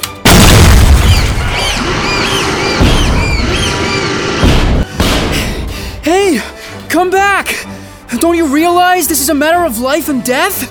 We've got to find that agent and get out before that artificial dam we've created gives way. International rescue aircraft sighted, ordering fighters to pursue. Roger that. Fighter 1 blasting off. The inferno has spread to the diesel stores. I'm afraid nothing can stop the blaze now. The shield! It's breaking up! And leaking radiation!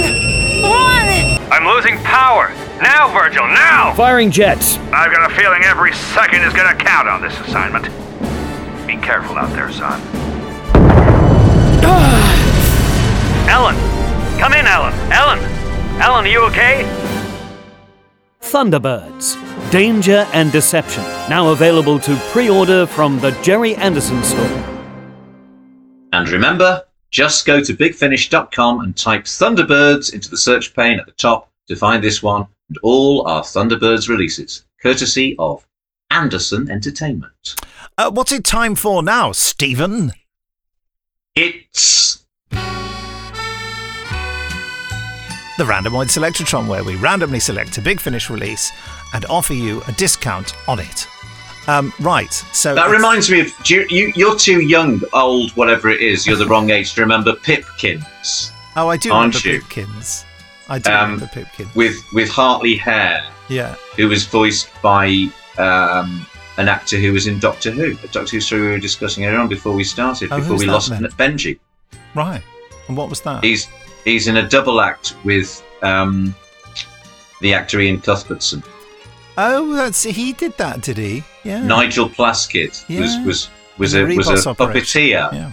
and voice actor, and and Pipkins was a was a lunchtime ITV program. And these there used to be able to say it's time, and then there were all sort of clocks. Yeah, I and, remember uh, that. Sort of noises. Well, I would watch it when I For came a back. story. I watched it when I came home for lunch from school because uh, I was living in Burton on Trent at the time and I was close to the school. Anyway, I've done the Randomoid Selectotron selection and it's uh, Doctor Who: The Companion Chronicles, uh, The War to End All Wars. Here's the trailer. Doctor Who: The Companion Chronicles, The War to End All Wars. You need to know something that happened before I was king. When I was with the doctor, the real doctor. Just look into their eyes. A huddled mass of men and women. Like cattle, herded in their hundreds. They all moved in the same direction. Everyone's got to be in uniform. Stephen! Uh, Dodo! Get away while you can! He's an old man. What are you going to do with him? You know the rules. He's a subversive, so he will be shot. We are proud to announce a grand new offensive. They brainwashed you. We shall send them out to win. Then they unleashed us out into the churned up mud. We shall redouble our efforts. You run hard and fast through the smoke and fire and dust. That's why you gave up the throne. The ground falls away underneath you and you still keep on. You won't see each other again. Hot bullets hiss by. We are proud to announce a grand new offensive. Energy shielding, some kind of array. We shall commit all resources, all available personnel, and we shall send Across the scorched and ravaged earth. Into the enemy fire.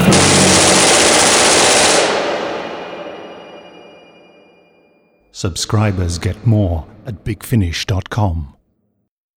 Well, this is by Simon Guerrier and it stars Peter Purves. Yeah, and Alice Haig. It's an interesting one. I don't remember anything about it. Years after he gave up travelling in the TARDIS, Stephen Taylor is the deposed king of a distant world. From the confines of his cell, he shares his story with a young girl called Cedar, or Cider, I'm not sure. And one story in particular, a visit to a whole world at war, which will mark Stephen for life. So it's out of print on CD, but you can get it as a download. Now, um, there's no point me asking um, Stephen to uh, describe how you get the discount because he doesn't know this sort of thing. No, So- is this where he improvises it in a, in a particular style? Exactly. Yeah. I'd love to be able to improvise a particular style if I knew what I was talking about, but Yeah. I don't. No, it's impossible, so, isn't it? So it would be pointless. Yeah. So if you'll just bear with me, I'm going to uh, send the information to Jackie Emery. I'll say, Hi, Jackie. Here it is. And then I'll cut and paste the title. There it is. Many, many thanks, Nick. There we go. Send that off to Jackie. And uh, normally, while I'm doing that, Benji's describing how to get the discount. That her name always makes me want to say, um, "Here's a charming young lady." Dick Emery, you mean? Yes. Dick Emery, yeah. She, she's she's no relation. So the way you get your discount is that you go to uh, on the main page, on the home page, I should say, you you go to where it says uh, latest podcast, and you click on that, and then there's some text there. Now, if you look underneath, it says the Randomoid Selectotron also features offering you a 25% reduction on the selected release. Just click here, and the here's emboldened, and you click on that, and you have to enter the code BUCKUP, B U C K U P, no spaces, all capitals. And that is it. That's that's how you get your your 25% discount. Um, that was a top job, Ran. Uh, more excitement is on its way in next week's podcast, including the return of Star Cops in an exciting new series entitled Blood Moon. Is is Trevor Cooper still around? Yeah, yeah, he's in it. Is he? Yeah. Um, when I was working with Trevor Cooper years ago, he lent me his his VHS copy, which at the time was probably you know almost unique as a as a sort of copy of the the series. And I put it in my video machine, and it and the tape snapped as I pressed play, and I had to explain to him that that that I'd lost all his Cops episodes. Um, But I think they've n- they're now available on DVD, so it's it's probably How you did know, he take it?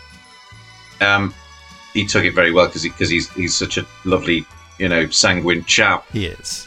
Probably secretly, you know, cursing me and plotting my death. Well, we but, all do uh, that. But he was very nice about it um, at the time. In the meantime, says Ia, it only remains for me to say this edition of the Big Finish podcast was, prevent, was prevented was prevented by me almost.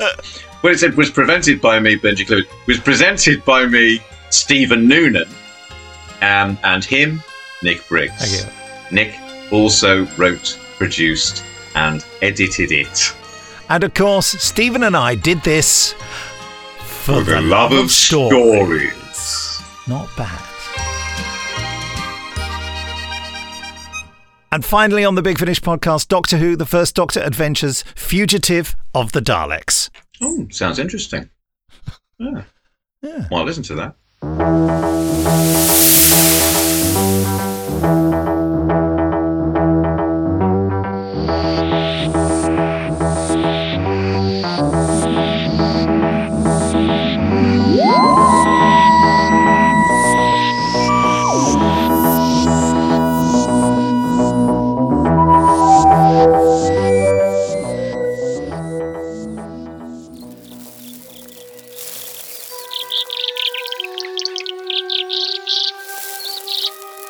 There, now pop back to your nest and feed your little ones.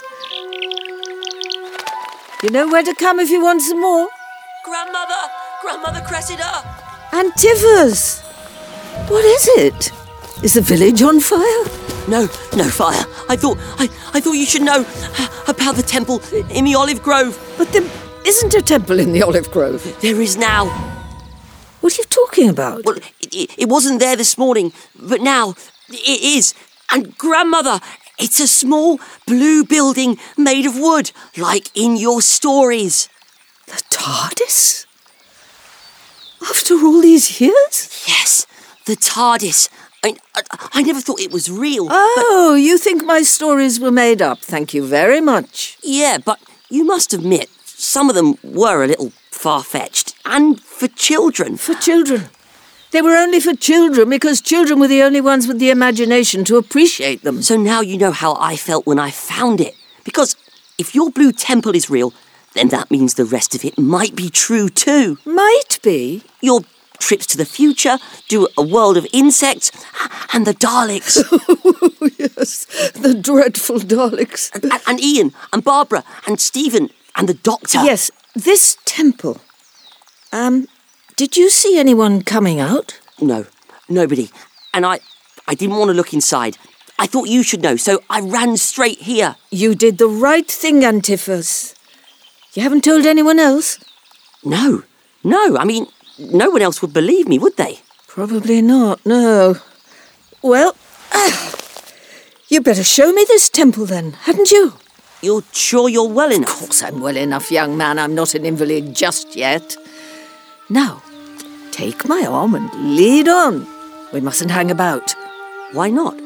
Oh, yes, I remember. In case it vanishes into thin air.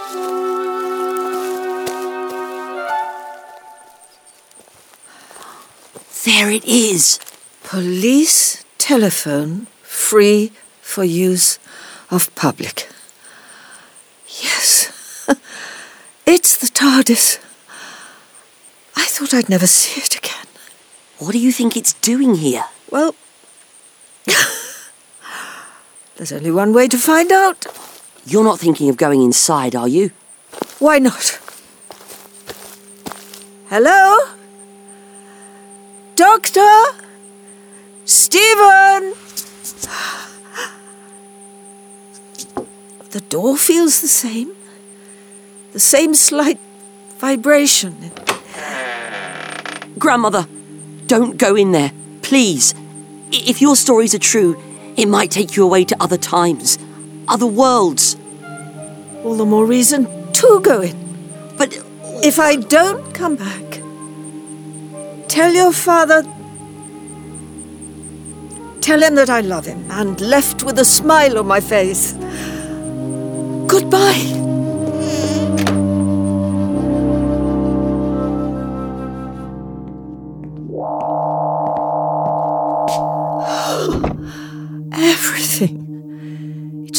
Just as I remember.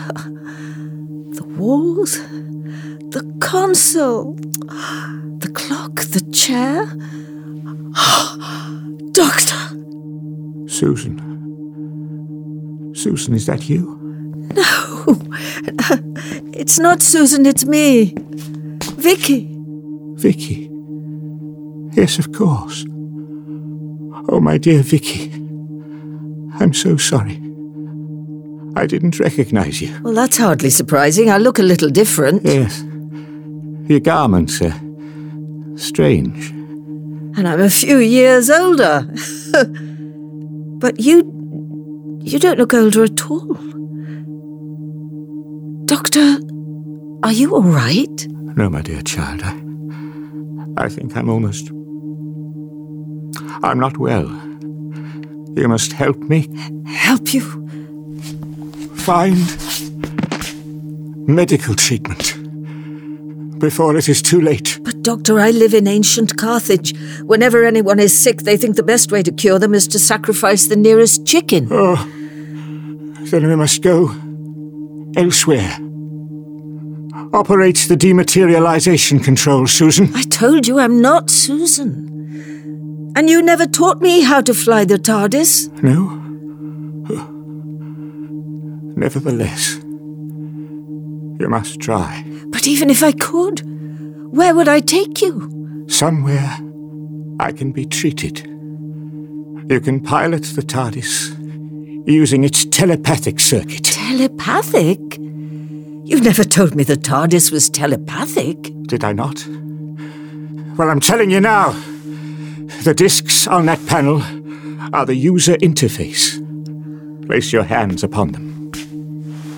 Like this? Yes, like that. And the TARDIS will take you where you need to go. yes, it's working. All of time and space. Here we go again. Grandmother! Come back, please! Grandmother! Enjoy your adventure.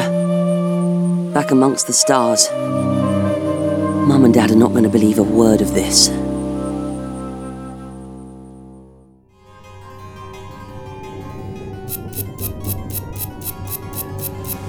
What is it? A materialization in storage 9. Let me see. Activate visualizer. Storage 9. Activating. S- some sort of teleport capsule. There's no other explanation. But why? Do you think it could be rescue? Rescue? Or a means of escape? It is opening. A woman.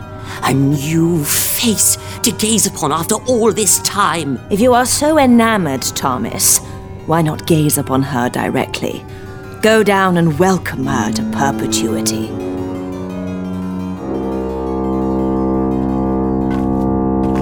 Hello? Is anyone there? We need your help.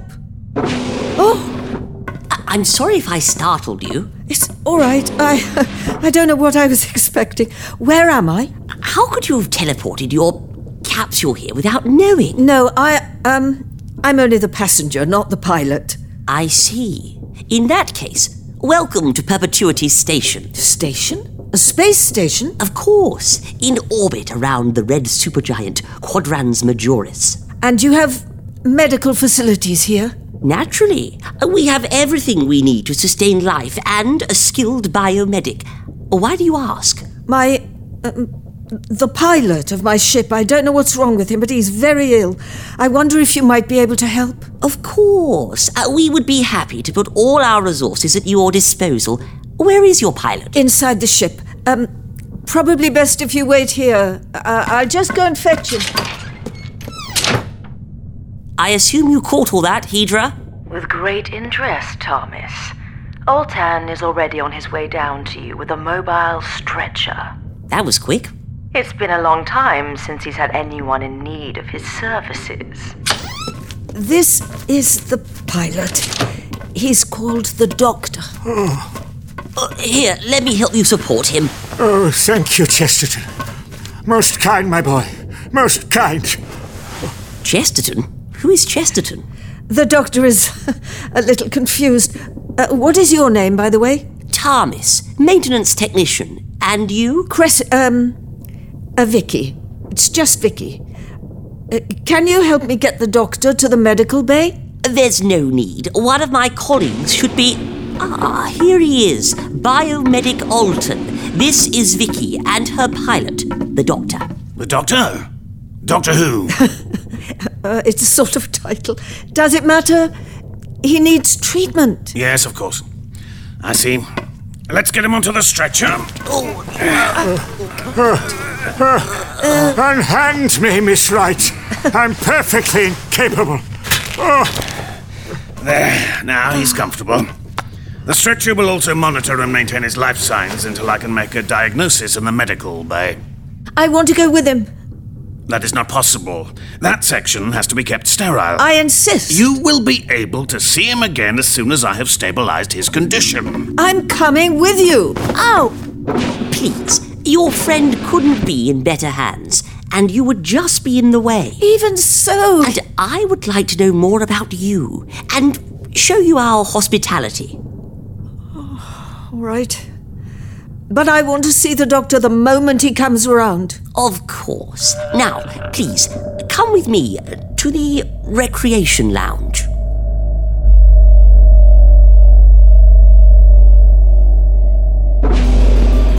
And this is the leader of the station, astronomer scientist Hedra. Delighted to meet you. Um, Vicky. Vicky. Would you care for some refreshment?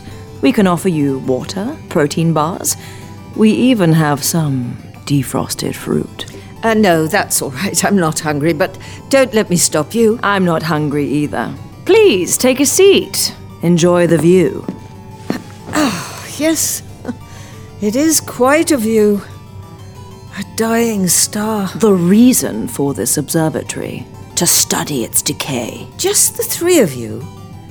It seems quite a big space station for just three people. Originally, it had a crew of 40, but then there was an outbreak of space plague. What? Ah, well, don't worry. The station is completely free of infection, but by the time the plague had burned itself out, we had lost most of our colleagues. It must have been awful for you. It was, but it was a very long time ago. Thomas. Although it still feels like yesterday. And it's been just the three of you ever since? When the outbreak began, we transmitted a message to the relay station and were placed in quarantine. But by the time it was over, the level of radiation from the sun had increased. So we were unable to contact the relay station. They never sent a relief ship. They must have given us up for dead. How long ago was this? Um, exactly 560 years. 500? And- But How can you possibly have survived? Well, with the technology available to us, we have been able to uh, halt the aging process and forestall any physical or mental deterioration. You mean you can never die? Indeed, we are effectively immortal. Incredible. Ah, I- I don't know whether to envy you or pity you. But now you have come with a teleport capsule, a way out of this gilded prison. Ah, I don't know about that. No? No. I don't know how to pilot it. Only the doctor does, and um, I'm not sure whether or not he'd agree. But he must. We have given him aid. He must help us in return. As I said, it's up to him. And that's assuming he gets better, because if he doesn't, I'm stuck here with you. Tommy speaking, yes. I have good news. The doctor's physical injuries have been repaired and he has been restored to health. Oh. Oh, thank goodness. He will be regaining consciousness shortly if his friend still wishes to visit him. Oh, yes, I do. Thomas, can you take me to him?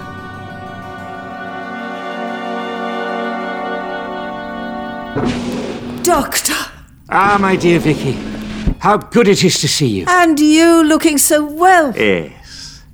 And it would appear that I owe you a, a great debt of thanks. I didn't really do anything. It was the medical person here. Ah, yes.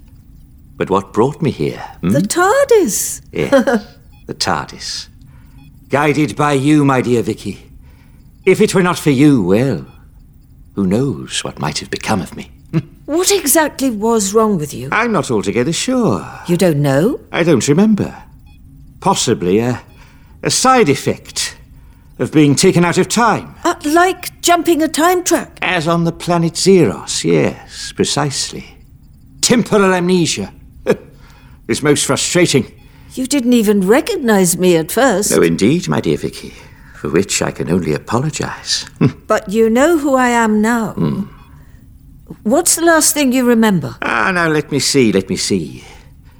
The jungle on the planet Mechanus. There were giant toadstools and a city on stilts. The city of the Mechanoids. Of the mechanoids, yes. It was on fire, incinerating, collapsing. And I remember the Daleks. The Daleks were there. And after that? Nothing. So you don't remember saying goodbye to Ian and Barbara?